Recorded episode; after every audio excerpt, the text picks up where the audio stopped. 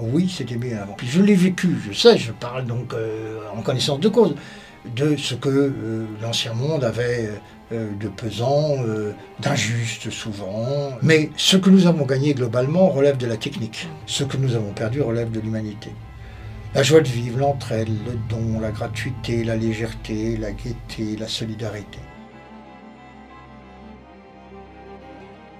Patrick Buisson, bonjour. Bonjour Charlotte. Alors vous revenez euh, après deux ans de silence et vous revenez avec un livre qui euh, vous a pris du temps à écrire, qui s'appelle La fin d'un monde et euh, qui commence sur la crise sanitaire que nous venons de vivre, avec un prisme assez intéressant, c'est que pendant un an, les plus rebelles, on va dire, ont commenté sur la perte de liberté. Vous, vous dites en fait ça a révélé une perte de sens. Bah oui, c'est pas tout à fait la même chose. Et je plains ceux qui ne voient pas ce qui saute aux yeux c'est-à-dire que pour la première fois, on est face à un événement régressif euh, et nous sommes plus démunis que le Moyen Âge face à la peste noire. Nous ne savons pas ce que c'est que cette bestiole, pourquoi elle nous arrive, combien de temps ça va durer. Euh, elle frappe de manière arbitraire. Alors on a compris que c'est les plus vulnérables, c'est les vieux, etc. Mais chacun se sent quand même vaguement menacé.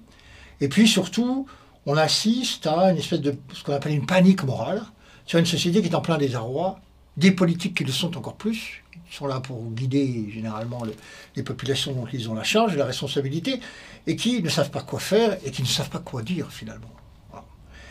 Et donc pour la première fois, de manière expérimentale, comme dans un laboratoire, euh, on est confronté au désenchantement du monde euh, qu'avait diagnostiqué Max Weber, c'est-à-dire un monde où il n'y a plus cette espèce de protection euh, divine, la protection des dieux, et, qui laisse, selon la formule de Marcel Gaucher, l'homme vivre à nu.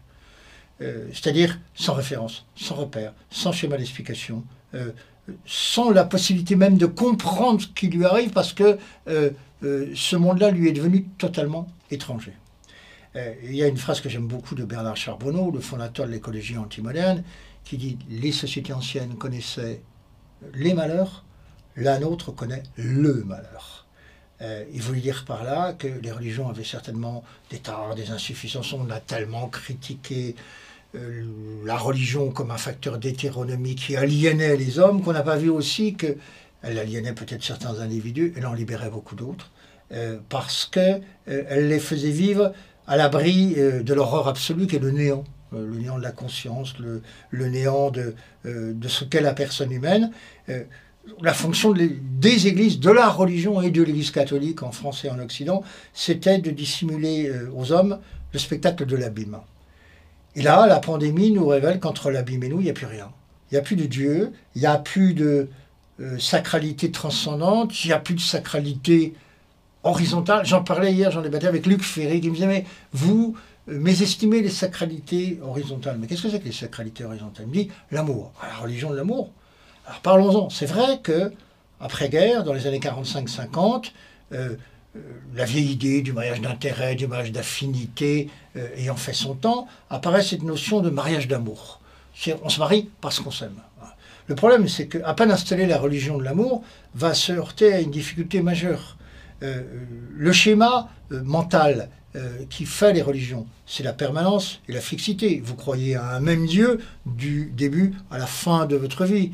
Euh, c'est la condition même du, sacré. C'est que le sacré est immuable. C'est la différence avec nous. Bon.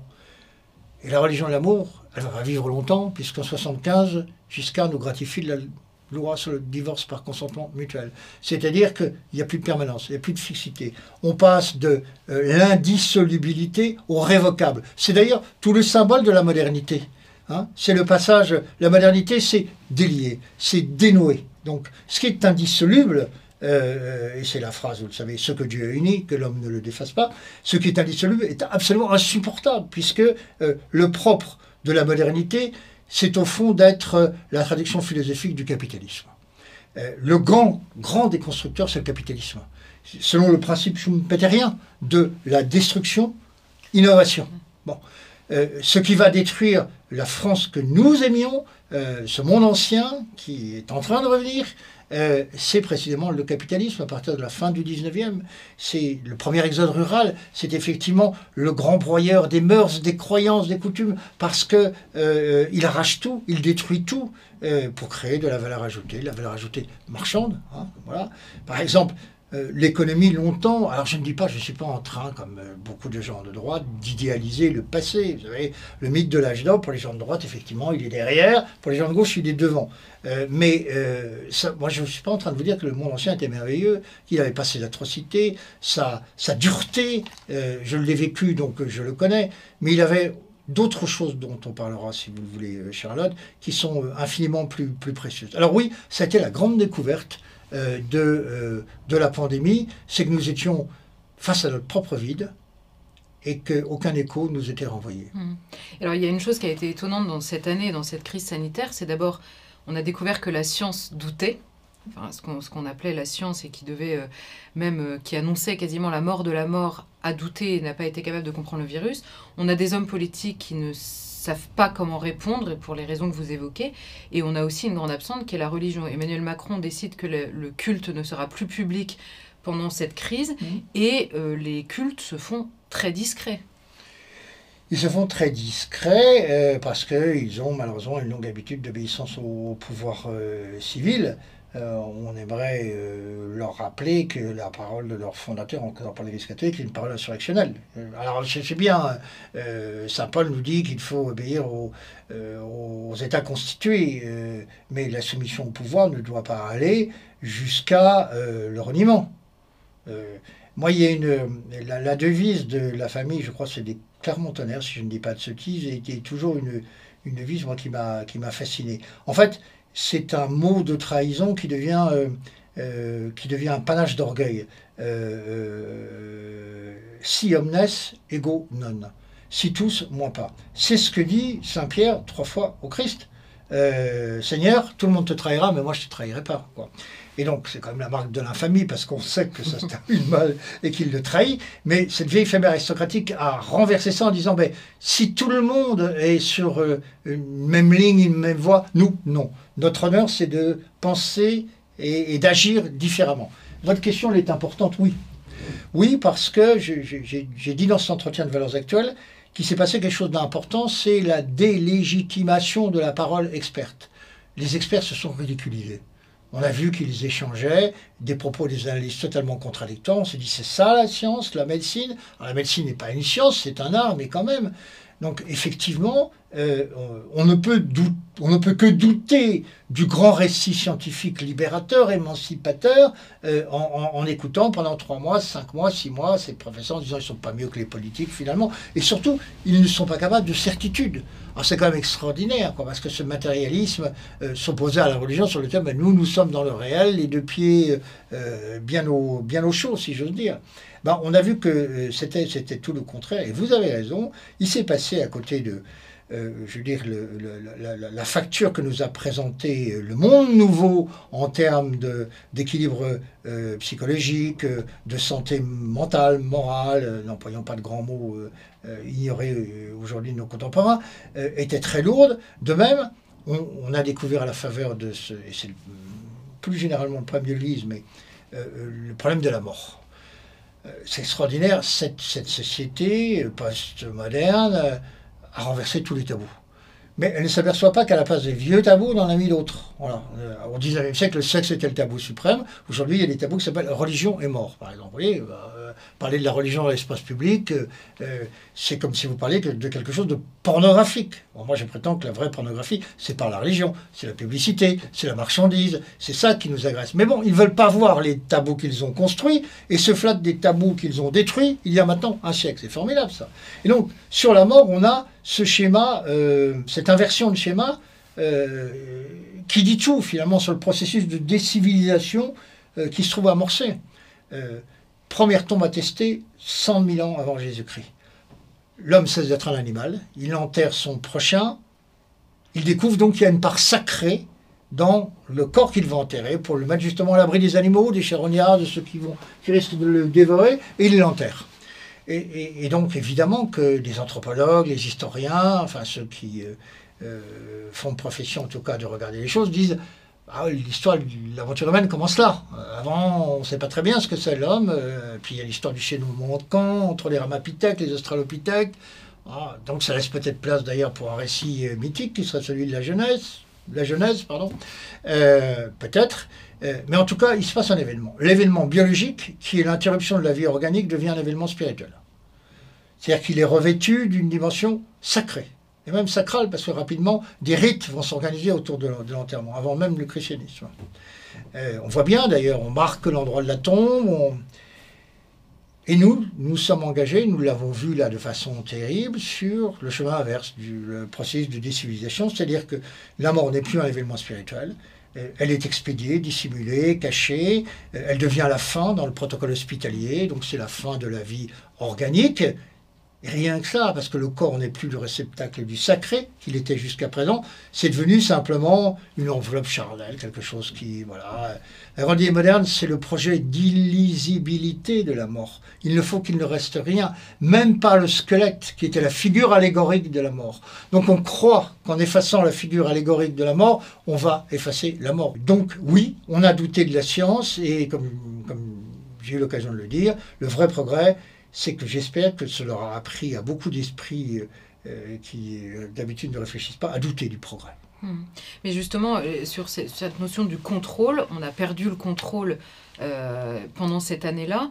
Et vous, vous, vous, notez quelque chose, vous parlez d'une rupture d'un invariant anthropologique, c'est-à-dire qu'en période de crise, les suicides diminuaient, les dépressions euh, diminuaient, peut-être avant les suicides, et que cette fois-ci, on a énormément focalisé sur le, le, nombre de dépressions, sur l'idée suicidaire qui s'est répandue dans la société en pleine crise, et vous faites remonter tout ça. Alors il y a un peu de questions en une, d'abord sur, sur cette crise cette année, et vous faites remonter, et c'est tout le de votre livre sur tout ce qui s'est passé entre les années 60 et 75. on a l'impression qu'il y a une, ère qui a commencé à ce moment-là, qui, qui, était peut-être. Euh, c'est l'accélération, simplement. Qui se termine. C'est l'accélération, le, capitalisme s'est transformé en capitalisme consumériste, et euh, tout le mouvement de déconstruction des mœurs, des croyances, des coutumes s'est accéléré sur ces 15 ans. Euh, alors, oui, ce que vous dites est, très intéressant sur la question de, la mort auto-administré du, suicide.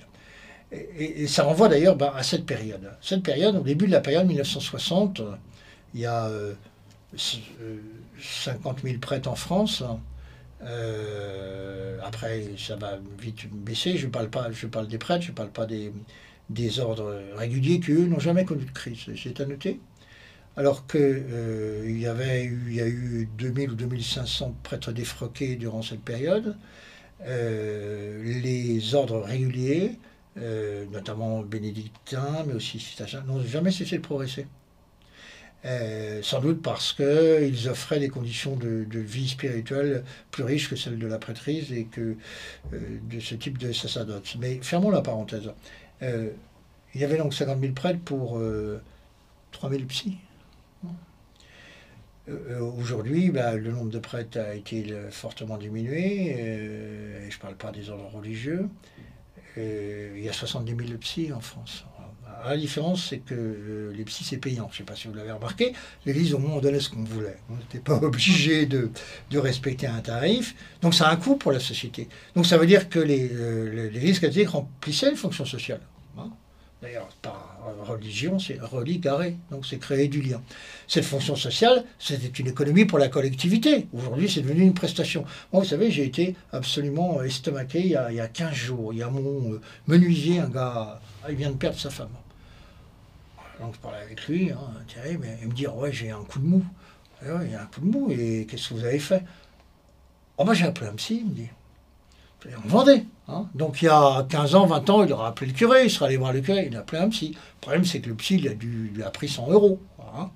Donc cette fonction sociale, c'est-à-dire d'accompagner les, individus euh, dans leur souffrance, euh, de leur donner des perspectives, parce que c'était le boulot du curé ou du prêtre, elle n'est plus remplie, elle est remplie simplement. Euh, toutes les prestations qui relevaient de la gratuité ont été marchandisées.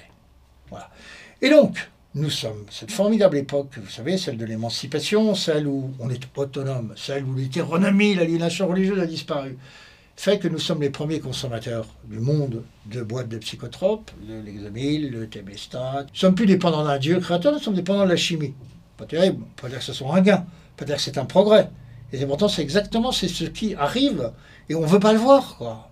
socialement, ça représente quelque chose qui se passe. Mais pourquoi Pourquoi ce mal-être général alors que précisément nous sommes libérés de toutes les oppressions les aliénations qui, à travers l'histoire, nous ont maintenus dans la condition de sujet, de sujet d'un Dieu euh, qu'on nous a expliqué être hypothétique et dont on a décrété la mort une fois, une deuxième fois, et comme j'ai l'habitude de dire, la deuxième fois, c'est l'Église qui s'en est chargée, l'enterrement a été religieux, ça s'appelle le Concile Vatican II. Euh, je le dis par excès, par provocation, mais il y a quand même malheureusement un peu de cela, euh, parce que je pense que les pères conciliaires étaient sûrement pour une part certains bien inspirés, mais c'était pas par l'Esprit Saint, me semble-t-il. Euh, en, tout état de cause, euh, ce que traduisent toutes ces pathologies sociales, on devrait essayer de comprendre au lieu d'être le nez sur l'événement et à débattre sur effectivement les problèmes très importants que sont la pénurie de masques, de respirateurs ou de, ou, de, ou de vaccins. Bien sûr, c'est un problème politique.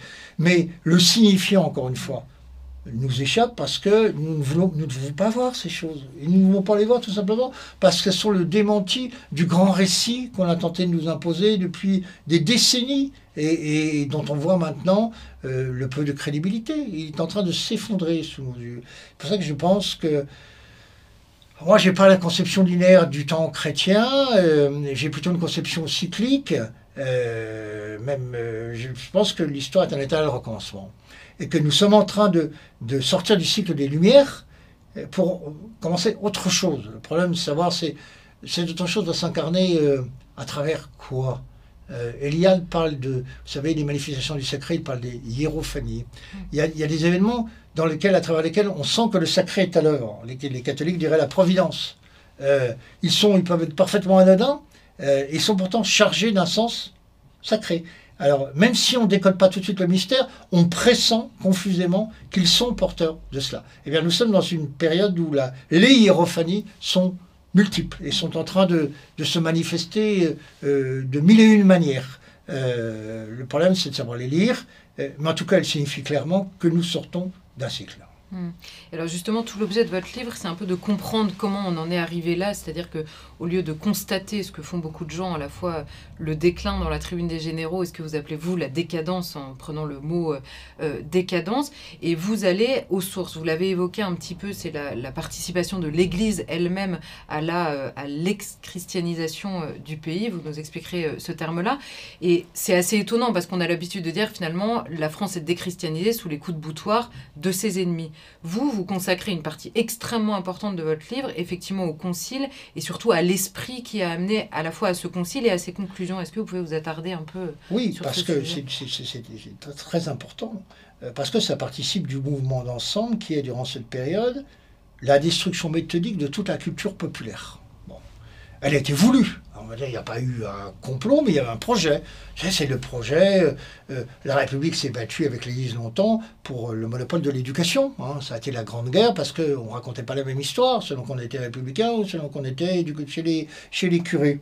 Donc il n'y a pas eu un grand complot, il y a eu simplement des gens qui ont construit un grand récit, qui ont imposé ce grand récit qui a eu pour effet de détruire la culture populaire. Et une partie de l'Église a participé à cela. Elle a détruit la foi des humbles la foi du charbonnier, cette foi qui en France était mêlée du paganisme.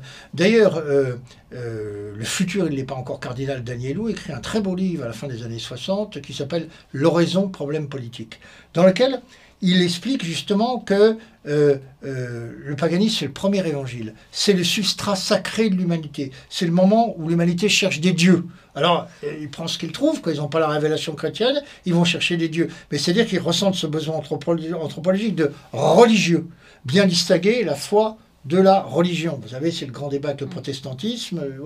Euh, bon, euh, la religion, c'est précisément la l'unité sociale, puisqu'on disait tout à l'heure, elle crée du lien. Elle crée un lien entre les hommes et elle crée un lien avec le Dieu créateur. Elle est microcosme et macrocosme à la fois. Euh, c'est ces deux fonctions.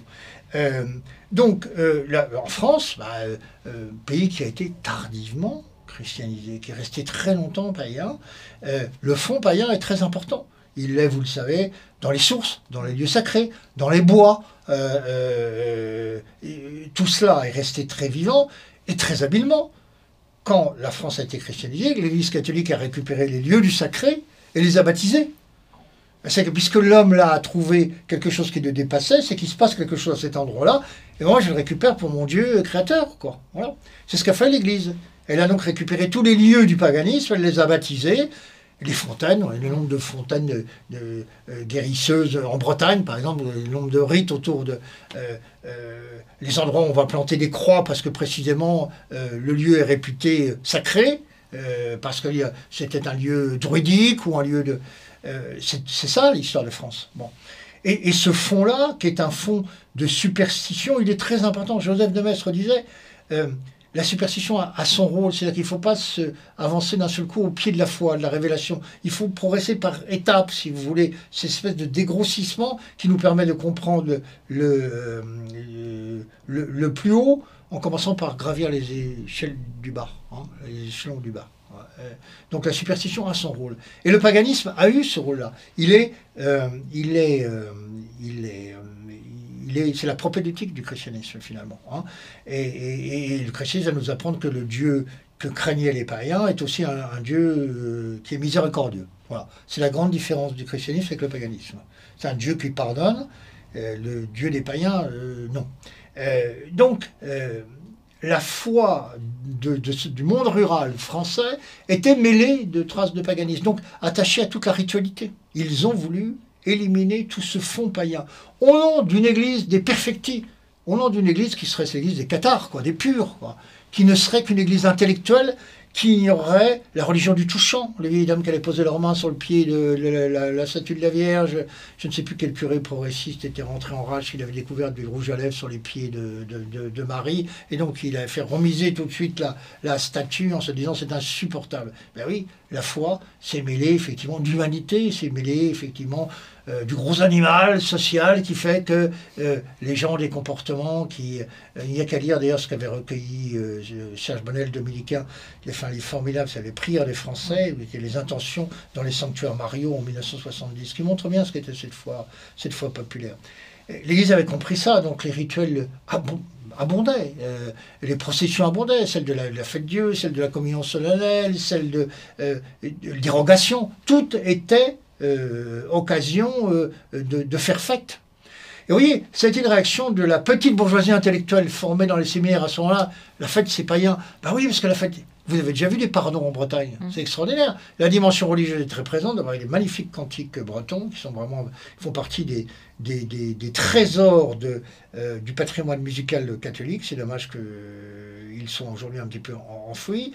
C'était magnifique avec toutes ces bannières, avec ces statues.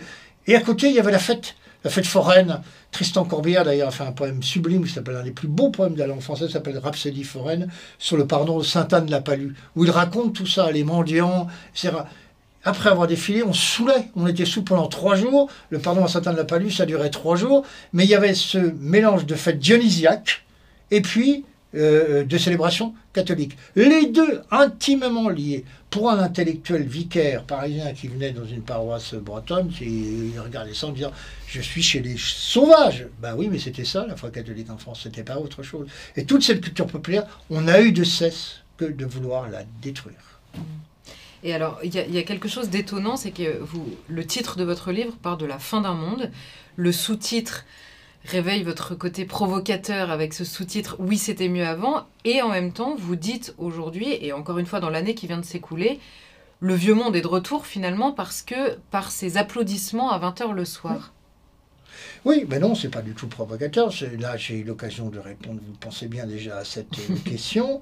Et je maintiens, oui, c'était mieux avant. Je ne suis pas dupe, je l'ai vécu, je sais, je parle donc euh, en connaissance de cause de ce que euh, l'ancien monde avait euh, de pesant, euh, d'injuste souvent et, et, d'insupportable. Mais ce que nous avons gagné globalement relève de la technique. C'est un progrès technique. Ce que nous avons perdu relève de l'humanité. La joie de vivre, l'entraide, le don, la gratuité, la légèreté, la gaieté, la solidarité. Nous avons perdu tout ça. C'est-à-dire ce trésor de l'humanité que nous avons dilapidé. De même, je vous disais, face à la mort, on peut dire que la religion est l'invention des hommes et que l'humanité a amassé ce trésor d'intelligence pour contenir son angoisse de la finitude. Ça, on peut dire ça. Mais le fait est que le trésor était là. Alors qu'il ait été un don divin ou qu'il ait été une création humaine, en tout cas, il remplissait une fonction. Cette fonction, aujourd'hui, elle n'est plus remplie. Donc, ce n'est pas la provocation de dire ça. C'est à la portée de tout le monde de faire ce constat. Quel est notre gain en humanité? Euh, ce qui m'oppose aujourd'hui à Eric Zemmour, sur le, par exemple sur la notion de grand remplacement, c'est que je ne le vois pas là où il le, voit, lui. Moi, je vois le remplacement des hommes par des postes humains. Je vois le remplacement de, de l'homme sacré, de l'homme religieux par le consommateur. Voilà. Euh, et je crois que tous les autres, tout ce qui s'est passé derrière, rien ne peut être compris si on ne comprend pas ça. Si on ne comprend pas que tout est permis à partir de ce grand remplacement-là c'est le grand remplacement du général de Gaulle par François Hollande, euh, d'André Malraux par Roselyne Bachelot, euh, de Georges Brassens par euh, Richard Anthony, effectivement de la statue de Chaours ou de, la sculpture romane des, cathédrales par le homard de, de Kunz. Si on pense que ça a la même valeur, que c'est de la même humanité dont on parle, évidemment, il n'y a pas de discussion possible. Si on mesure le fossé, l'abîme qui sépare ces hommes-là de ceux qui les ont suivis, si on ne fait pas ce constat, c'est pas très populaire de dire ça, hein, mais c'est la réalité. C'est la perte en qualité humaine. Voilà. Mais la perte en qualité humaine, il y a, si vous euh, euh, ce que Jean-Paul II appelait les structures du péché. Les hommes n'évoluent pas comme ça parce qu'ils ont décidé d'être mauvais, nuls ou médiocres du jour au lendemain. C'est parce que ce qui les entoure, la société, ce qu'on leur propose, euh, leur offre finalement que les choses laides, médiocres ou, pitoyables. Hein. Je ne suis pas en train de dire, euh, regardez comme ils sont nuls et, médiocres. Mais le constat est là. Donc nous avons perdu beaucoup en humanité, nous avons gagné beaucoup en technique. Le problème, c'est que le gain technique, le progrès, moi je ne suis pas ceux qui se range parmi les admirateurs béats du progrès, pour une raison simple, c'est que le progrès est paradoxal. C'est que euh, les effets du progrès, on annule souvent les bénéfices. Euh, je, parlais avec euh, une écolo ce matin, qui était Madame Saporta, et on convenait, on était d'accord sur cette analyse-là.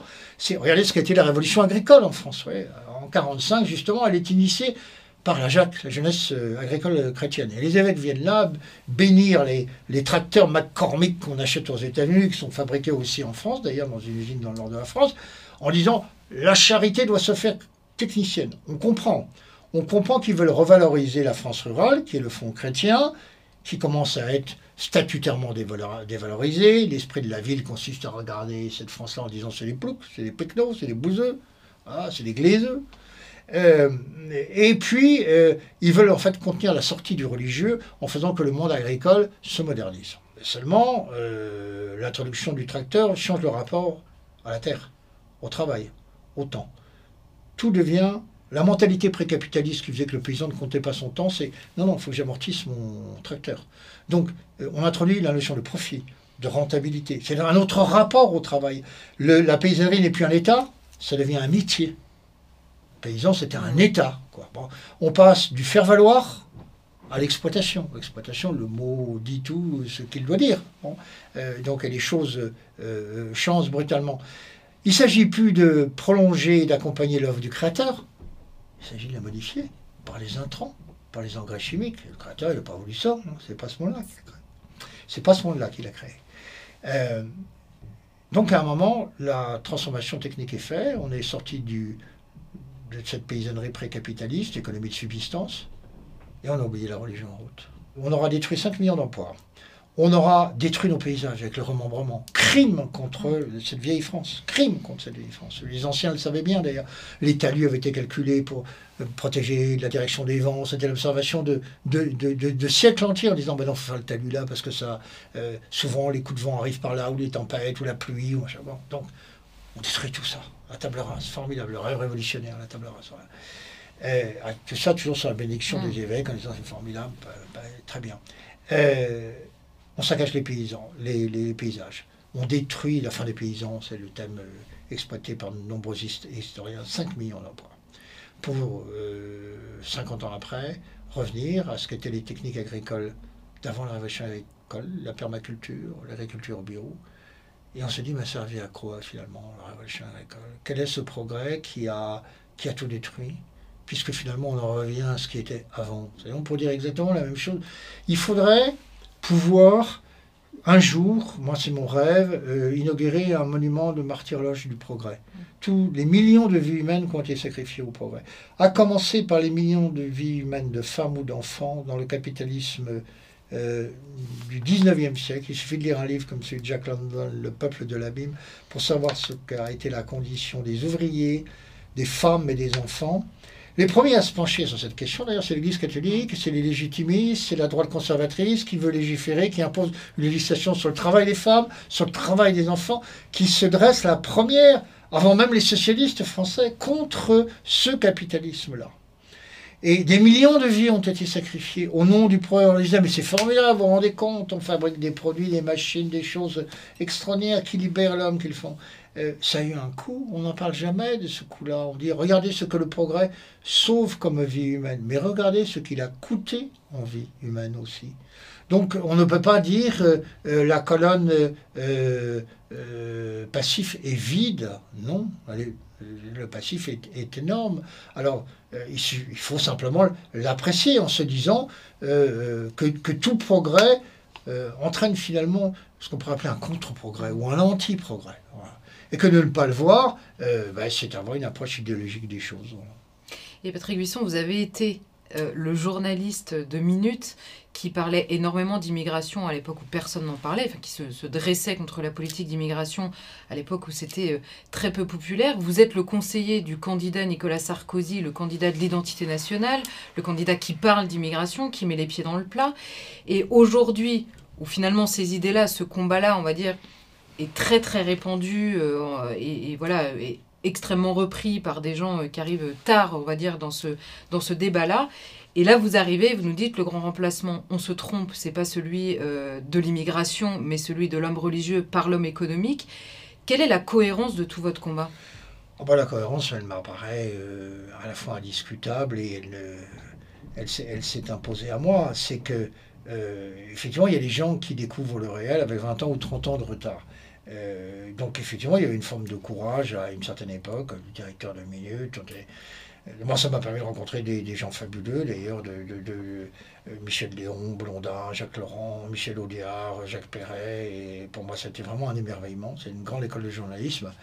Mais surtout, effectivement, ça se payait en marginalité, mais une totale marginalité. On n'était pas invité dans la radio, pas invité à la télé, et puis on était regardé comme des vilains petits canards, vraiment des, mais bon, ce qui fait que, ayant vu cette problématique très tôt, moi je suis venu, euh, je me suis éveillé à la politique avec la guerre d'Algérie. Vous voyez, ce qui m'avait frappé déjà, c'est que euh, personne ne voyait que ce n'était pas une guerre de libération nationale, que le euh, ou, ou, non, je ou je ne me souviens plus, disait Je me suis promené dans les cimetières à Alger et j'ai pas vu la nation algérienne. Non, la guerre de libération nationale, comme ils disent, était une guerre religieuse. D'ailleurs, le, nom du journal du FLN, c'était El Mujahid, le combattant de la foi. Si on n'a pas compris ça, on n'a pas compris ce qui s'est passé. Euh, et déjà, le mépris des musulmans à notre égard, puisque nous ne leur avions pas imposé notre foi. Mm. Notre politique, c'était laissons-les euh, avec, euh, avec l'islam. Donc ils nous considéraient déjà comme des apostats, des croyants médiocres, des gens qui ne croyaient à rien. Quoi. Donc avait le même regard que peuvent avoir les musulmans sur la société française aujourd'hui. Donc moi je suis venu à la politique par ça. Donc j'ai vu tout ça. Il me semble avoir compris un peu plus tôt que les autres quels étaient les enjeux. Dans un premier temps, il a fallu dire attention, L'immigration, c'est recréer les conditions de ce qui s'est passé en Algérie en France, c'est un danger politique. On l'a dit, on n'a pas été entendu, on a été traîné dans la boue, vilipendé, injurié, stigmatisé, tout ce que vous voulez. Aujourd'hui, il y a des gens qui viennent nous faire des leçons, nous expliquer que tout ça, c'est. Voilà, en mettant en avant euh, la, question de l'islam. Je dis, il se trompe, la cohérence, c'est que le problème reste toujours celui de l'immigration, mais que notre rapport à l'islam, euh, nous ne pouvons pas faire porter à l'islam ce qui est finalement la problématique essentielle, c'est que l'islam est le miroir de nos insuffisances et de nos démissions. C'est pour ça qu'il est insupportable. Il nous renvoie l'image de ce que nous avons perdu et que n'ont pas perdu, notamment en termes de sociabilité, par exemple, notamment en termes de sacré. Donc, évidemment, la société française face à ça se trouve euh, euh, totalement désemparée, puisque le sacré lui est devenu étranger. Et les, musulmans, de leur côté, portent un regard euh, de supériorité civilisationnelle sur une société qu'ils considèrent effectivement décadente au regard de, au regard de, de leurs critères. J'ai l'habitude de dire que l'assimilation était possible et posait peu de problèmes dans une France encore chrétienne dans les années 60. C'est vrai, ça ne se posait que pour un million de musulmans et non pas pour cinq ou six, mais parce qu'il y avait encore une identité française forte, il y avait une religion de substitution qui était le patriotisme, c'est une religion séculière, mais elle avait encore son attrait, elle n'était pas entièrement démonétisée. Et puis il y avait la grande proximité symbolique et morale entre euh, l'islam et le christianisme, notamment sur euh, le rôle de la famille, le rôle du père, euh, sur le caractère sacré de la vie. donc tout ça ne posait pas de problème. Ça pose de, de problèmes finalement quant à l'évolution française. C'est une forme, une forme de fondamentalisme républicain, de laïcisme qui accentuait la radicalisation de cet islam parce que, évidemment, l'islam ne peut rien trouver euh, qui lui donne envie de s'assimiler dans la société française. Nous ne parlons pas de la nation française totalement dissoute aujourd'hui, mais les valeurs culturelles, euh, philosophiques, métaphysiques, euh, les musulmans regardent ce monde vidé de toute substance, qui est le nôtre, avec à la fois mépris et dégoût. Ils se sont agressés dans leur être. C'est ce que je vous ai dit dans l'entretien que nous avons eu la semaine dernière. Et, donc si nous ne comprenons pas cela, c'est-à-dire que euh, le problème essentiel, faute d'assimilation possible aujourd'hui, on va bien vouloir recrossialiser la France, bah, peut-être que je l'espérais, mais en tout cas je sais bien que ce n'est pas un problème politique et ce n'est pas pour demain. Mais euh, le problème politique, c'est l'immigration. Donc, à partir du moment où l'assimilation n'est pas possible, il faut réduire de toutes les façons, politiquement, à disposition, le poids démographique de l'islam, tout en laissant les, musulmans libres de pratiquer leur religion. On les a fait venir. On peut leur dire, écoutez, euh, euh, notre modèle, mais quel est notre modèle d'ailleurs Qu'est-ce que nous avons à leur proposer? Euh, Nous vous l'imposons au nom des valeurs républicaines. D'abord, il faut savoir de quelles valeurs républicaines on parle, parce que c'est évidemment agaçant d'entendre ce discours-là. Si c'est là, le constituant, puis la Convention, et surtout la Convention euh, en 93, c'est-à-dire avec le comité de salut public, le régime qui invente la terreur d'État, qui va servir de matrice à tous les totalitarismes du XXe siècle. Euh, euh, eh bien, c'est ça, les valeurs républicaines auxquelles nous leur demandons d'adhérer. Ils pas besoin de nous pour ça. Hein. Nous, nous pratiquions la décollation, le rasoir national, la guillotine, eux, la décapitation. En matière de barbarie et de fanatisme, on peut leur fournir des modèles, ça c'est sûr. Mais c'est pas ça qu'on va leur fournir. C'est quel républicain les républicains que nous leur proposons, son appareil symbolique est inexistant. Ces valeurs, c'est quoi? Vous êtes capable de les définir? Moi pas. Et de toute façon, euh, qu'est-ce qu'on peut partager? Quel est le bien commun que nous pouvons partager avec les musulmans aujourd'hui?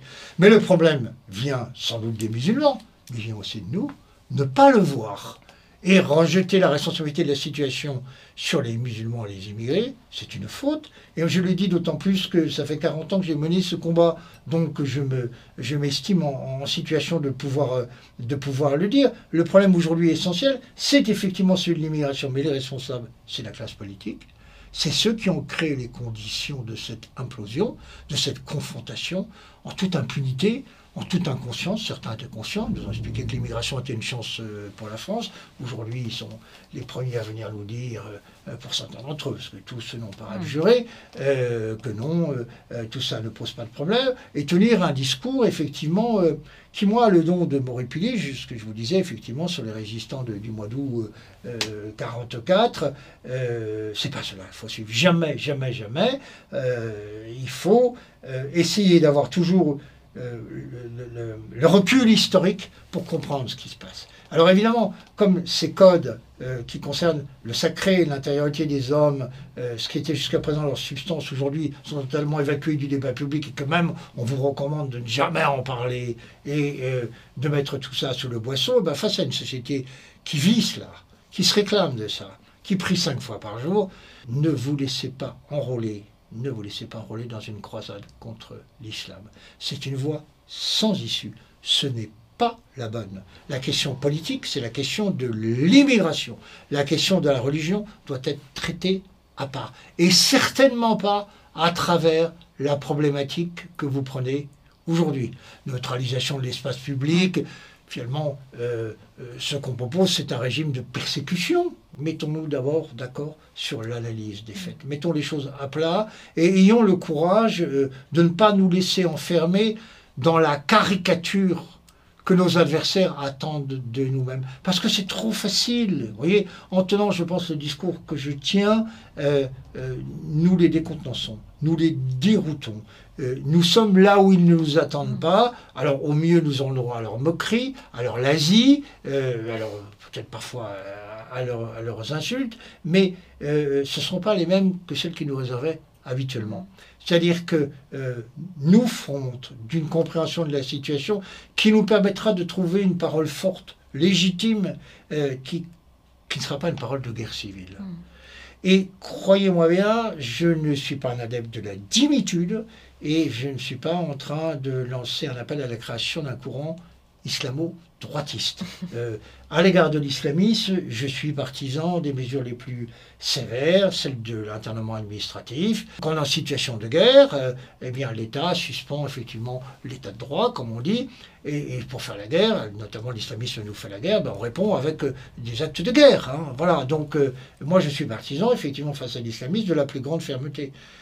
Mais précisément, on peut être ferme à partir du moment où on parle avec les musulmans un autre langage, mm. pas celui du laïcisme, parce que sous le vocable de laïcité, on nous tient un discours laïciste, je dirais même laïcard. Euh, et donc, c'est ça le problème. Effectivement, il n'y a pas de dialogue possible. Et si on veut contenir l'islamisme, il faut précisément ne pas avoir cette position qui est celle de la société française, qui consiste à dire la religion c'est une affaire privée, ça n'a place que dans le, fort intime. Alors donc on a fait venir des esclaves comme main-d'œuvre d'appoint pour euh, appauvrir la classe ouvrière française. Moi, ce qui m'amusait beaucoup, et, je le rappelais dans une interview cette semaine, c'est qu'à l'époque où je dirigeais Minute, nous avions la même position que le Parti communiste français. Et que Georges Marchais écrivait au recteur de la mosquée de Paris en disant que l'immigration était un grave problème pour la classe ouvrière euh, française. on a passé euh, tout cela par euh, profit et perte, comme quoi le Parti communiste ne racontait pas que des sottises, du moins à une certaine époque. Aujourd'hui, il, en va, il en va tout autrement. donc, effectivement, on va vers la guerre civile si nous maintenons cette position qui est une position intenable. Je trouve qu'il est beaucoup plus courageux et beaucoup plus profitable politiquement d'être, de commencer à expliquer les choses en disant mais l'islam nous renvoie une image qui est insupportable, mais cette image, c'est nous. Finalement, en fait, si on regarde dans l'histoire, vous, vous, évacuez, pour vous, la situation actuelle ne renvoie pas du tout à, l'opposition qu'il y a eu hein, pendant des siècles entre l'Occident chrétien et le monde islamique. On, pourrait prendre l'Espagne euh, comme exemple avec la conquête et la reconquête. Aujourd'hui, la question qui se pose, c'est beaucoup plus, ou, la citation qu'on pourrait faire, c'est beaucoup plus que la nature a horreur du vide et qu'il faut se pencher d'urgence sur notre vide. Bah, les conditions de la géopolitique ont changé. Mmh. Euh, les guerres de religion se faisaient par des conquêtes de territoire, mais des conquêtes qui étaient euh, euh, matérialisées par le choc d'armée ou de. Je dirais, effectivement, en Poitiers, s'est passé quelque chose. Bon, Là, euh, j'allais dire, l'ennemi est à l'intérieur, il est sur le sol, ça s'appelle l'immigration. Quand je dis l'ennemi, j'ouvre des guillemets, parce que je considère précisément que l'ennemi n'est pas le musulman, n'est pas l'immigré. L'ennemi, c'est la classe politique qui a permis l'immigration. On est bien d'accord. Hein Mais là, évidemment, la mondialisation, les flux migratoires. Euh, qui ont toujours existé, parce que c'est vrai, par exemple, des artistes de la Renaissance venaient à la cour de François Ier, on s'en plaignait pas, mm. hein, mais ce n'était pas les mêmes populations, ce n'était pas les mêmes nombres, hein, arithmétiquement, ce n'est pas tout à fait la même chose. Bon, euh, donc euh, les conditions ont radicalement changé, donc l'affrontement se fait différemment. Alors si effectivement, si c'est pour rejoindre la bataille de l'épante, euh, une reconstitution, c'est toujours satisfaisant pour l'esprit, en tout cas ça peut amuser un certain nombre, mais le conflit ne se passe plus dans ces conditions-là, et il faut voir où est la ligne de front? Voilà. Où est la ligne de front? C'est la question qu'il faut se poser. Et alors justement, vous dites euh, oui, c'était mieux avant. Vous expliquez dans tout ce livre effectivement qu'il faut lire pour le comprendre euh, totalement. La fin d'un monde. Voilà, vous, vous expliquez effectivement. Par Albin Michel. Voilà. Et vous expliquez toute la fin d'un monde. Vous avez aussi été conseiller politique, donc intéressé par justement le, le, la, la, la, prise de pouvoir politique au sens très noble du terme. Si vous conseillez aujourd'hui un homme politique, Comment on fait pour que ce soit mieux demain du coup qu'aujourd'hui? C'était mieux avant, d'accord, on le comprend avec votre livre. Comment est-ce que ça peut être mieux demain? Vaste, vaste euh, programme, dirait le général de Gaulle. Mais il y a des choses euh, assez simples à faire. refaire société. Pour refaire nation, il faut d'abord refaire société. et pas les associations qui sont créées pour obtenir des subventions. Vous voyez, euh, l'atelier, l'église, le bistrot étaient des lieux de socialité. Il n'y en a plus. Alors, il n'y en a plus encore moins parce que tout est fermé, encore moins aujourd'hui. Mais refaire société, euh, ça veut dire favoriser effectivement euh, ce qu'on a vu avec les Gilets jaunes, c'est-à-dire euh, renouer ces liens de proximité, de voisinage. La télé, c'est une évolution, c'est une évolution, c'est une invention terrible, parce que dans les années 60, elle rompt toutes les socialités, elle vide le bistrot, elle fait que la famille, à l'heure du déjeuner ou du dîner, on ne parle plus, on écoute la télévision, donc il n'y a plus le dialogue entre les générations, entre le grand-père et la petite-fille ou le petit-fils. Là, le magistrat de la télé est reçu comme si c'était le Dieu vivant. Ça remplace le tabernacle, vous savez, c'est une espèce de lumière. Elle n'est pas rouge, elle est bleue. C'est une lumière bleutée. Elle prend la place de, euh, des saintes espèces. Et tout le monde regarde ça comme ça. On est ouvert au monde, c'est formidable. On voit la fin dans le monde, le Bangladesh, mon Dieu, comme c'est triste. Et le voisin d'à côté, on ne sait plus ce qu'il fait, on ne sait plus ce qu'il dit, on ne sait pas s'il n'a pas besoin précisément d'un coup de main, euh, on ne sait plus ça. Euh, donc la télé devient un un outil d'une puissance dont on n'a pas idée. Et euh, la révolution des mœurs, des comportements, des attitudes, c'est l'outil télévision, c'est le grand outil de la rééducation populaire, du reformatage des esprits. On propose des modèles, c'est formidable. Alors, euh, qu'on est un peu gland, qu'on est une jeune fille, on va dire tiens, il y a Sheila, Sylvie Martin, et on va s'appeler, on va se habiller comme Sheila et, Sylvie Martin. Quand on est un garçon, on va imiter. Euh, pourquoi euh, Jean-Philippe Smet choisit de s'appeler Johnny Hallyday? Pourquoi Claude Moine choisit de s'appeler Eddie Mitchell Pourquoi brusquement nous coupons toutes les racines et que ces gosses des familles ouvrières sont des fils de personnes? La grande révolution, c'est un truc sur lequel je suis vraiment d'accord avec Camus. C'est la grande révolution de son titre, c'est la révolution du prénom. Hmm. On appelle le père et tout le monde par son prénom. C'est-à-dire qu'on on, coupe, on retranche la tête du corps. Euh, on dit ceci, le maillon de la chaîne. On interrompt l'histoire des lignées. Vous savez, Ariès racontait au XVIIIe siècle, dans son histoire de la famille, que les prénoms c'était réservé aux enfants et aux domestiques. C'est niveleur et égalitaire. Le nom patronymique, il vous resitue dans une histoire il fait que vous êtes un héritier. Et précisément, c'est ça qu'ils ne veulent pas, c'est que nous soyons des héritiers. Donc, euh, allons-y pour le prénom, tout le monde s'appelle par son prénom. Moi, je suis encore dans une génération où, euh, entre copains, on s'appelait euh, Buisson, machin, etc., et pas par nos prénoms. Hein. Même dans les cours de récréation, on n'était pas identifié par nos prénoms. On était là à la place de notre famille. On avait un patronyme, c'est-à-dire on tremblait derrière nous, c'était honorable ou pas honorable, plaisant ou déplaisant, mais toute une histoire. Voilà. Bon. Et le grand, la grande révolution culturelle de mai 68, c'est ça, c'est la révolution du prénom. Le prénom qui, coupe, qui tranche précisément. Ça. Alors, spécialité, c'est de couper les têtes. Donc, euh, il y a deux machines, il y a la guillotine et il y a le prénom. Refaire société. Refaire société, il y a mille idées pour refaire société. Vous voyez ce qui se passe? Moi, je suis frappé, j'ai été président de la chaîne Histoire, par le nombre de jeunes mères qui prennent des initiatives sur le modèle du Puy du Fou. Euh, il y en a un, par exemple, à Talmont, là, pas loin de chez moi, au Sable qui a créé un spectacle euh, autour de, de d'Aquitaine, du château de Talmont, qui est formidable. Ça fait travailler ceux qui aiment les sports équestres, ceux qui s'intéressent au numérique, à la musique synthétique, à l'histoire de, de, la région. Bref, des gens qui ne se seraient jamais rencontrés. Il y a 200 personnes qui travaillent. Mais des projets comme ça, ou des choses comme ça, il y en a des dizaines à l'heure actuelle qui sont en train de, mm. naître en France. Il y a même des gens qui se font euh, la spécialité de ça. Parce qu'on a un garçon qui a fait ça avec la forteresse Saint-Vidal, qui est en mm. train de faire ça. Bon, il y en a plein d'autres. Euh, c'est ça, refaire société.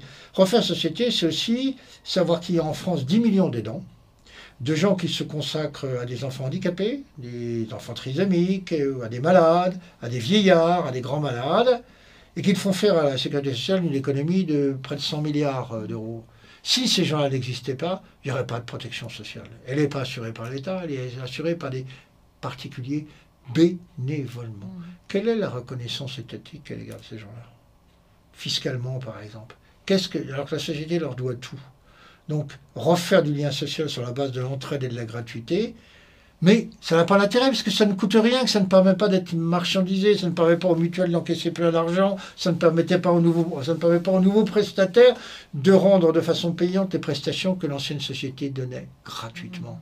Donc évidemment que ça n'a pas d'intérêt. Donc évidemment que ce n'est pas à l'ordre du jour. Euh, mais euh, une politique digne de ce nom euh, qui referait, on va employer un gros mot, du localisme, hein, pour le, mot juvin. Donc forcément c'est une mauvaise idée, c'est-à-dire qui considérerait les problèmes à ce niveau-là, c'est-à-dire au niveau du, lien social, la reconstruction du lien social serait la bonne politique. Mais qui aujourd'hui euh, aura la force, le courage de, euh, d'ouvrir ce chantier qui est le chantier absolument essentiel?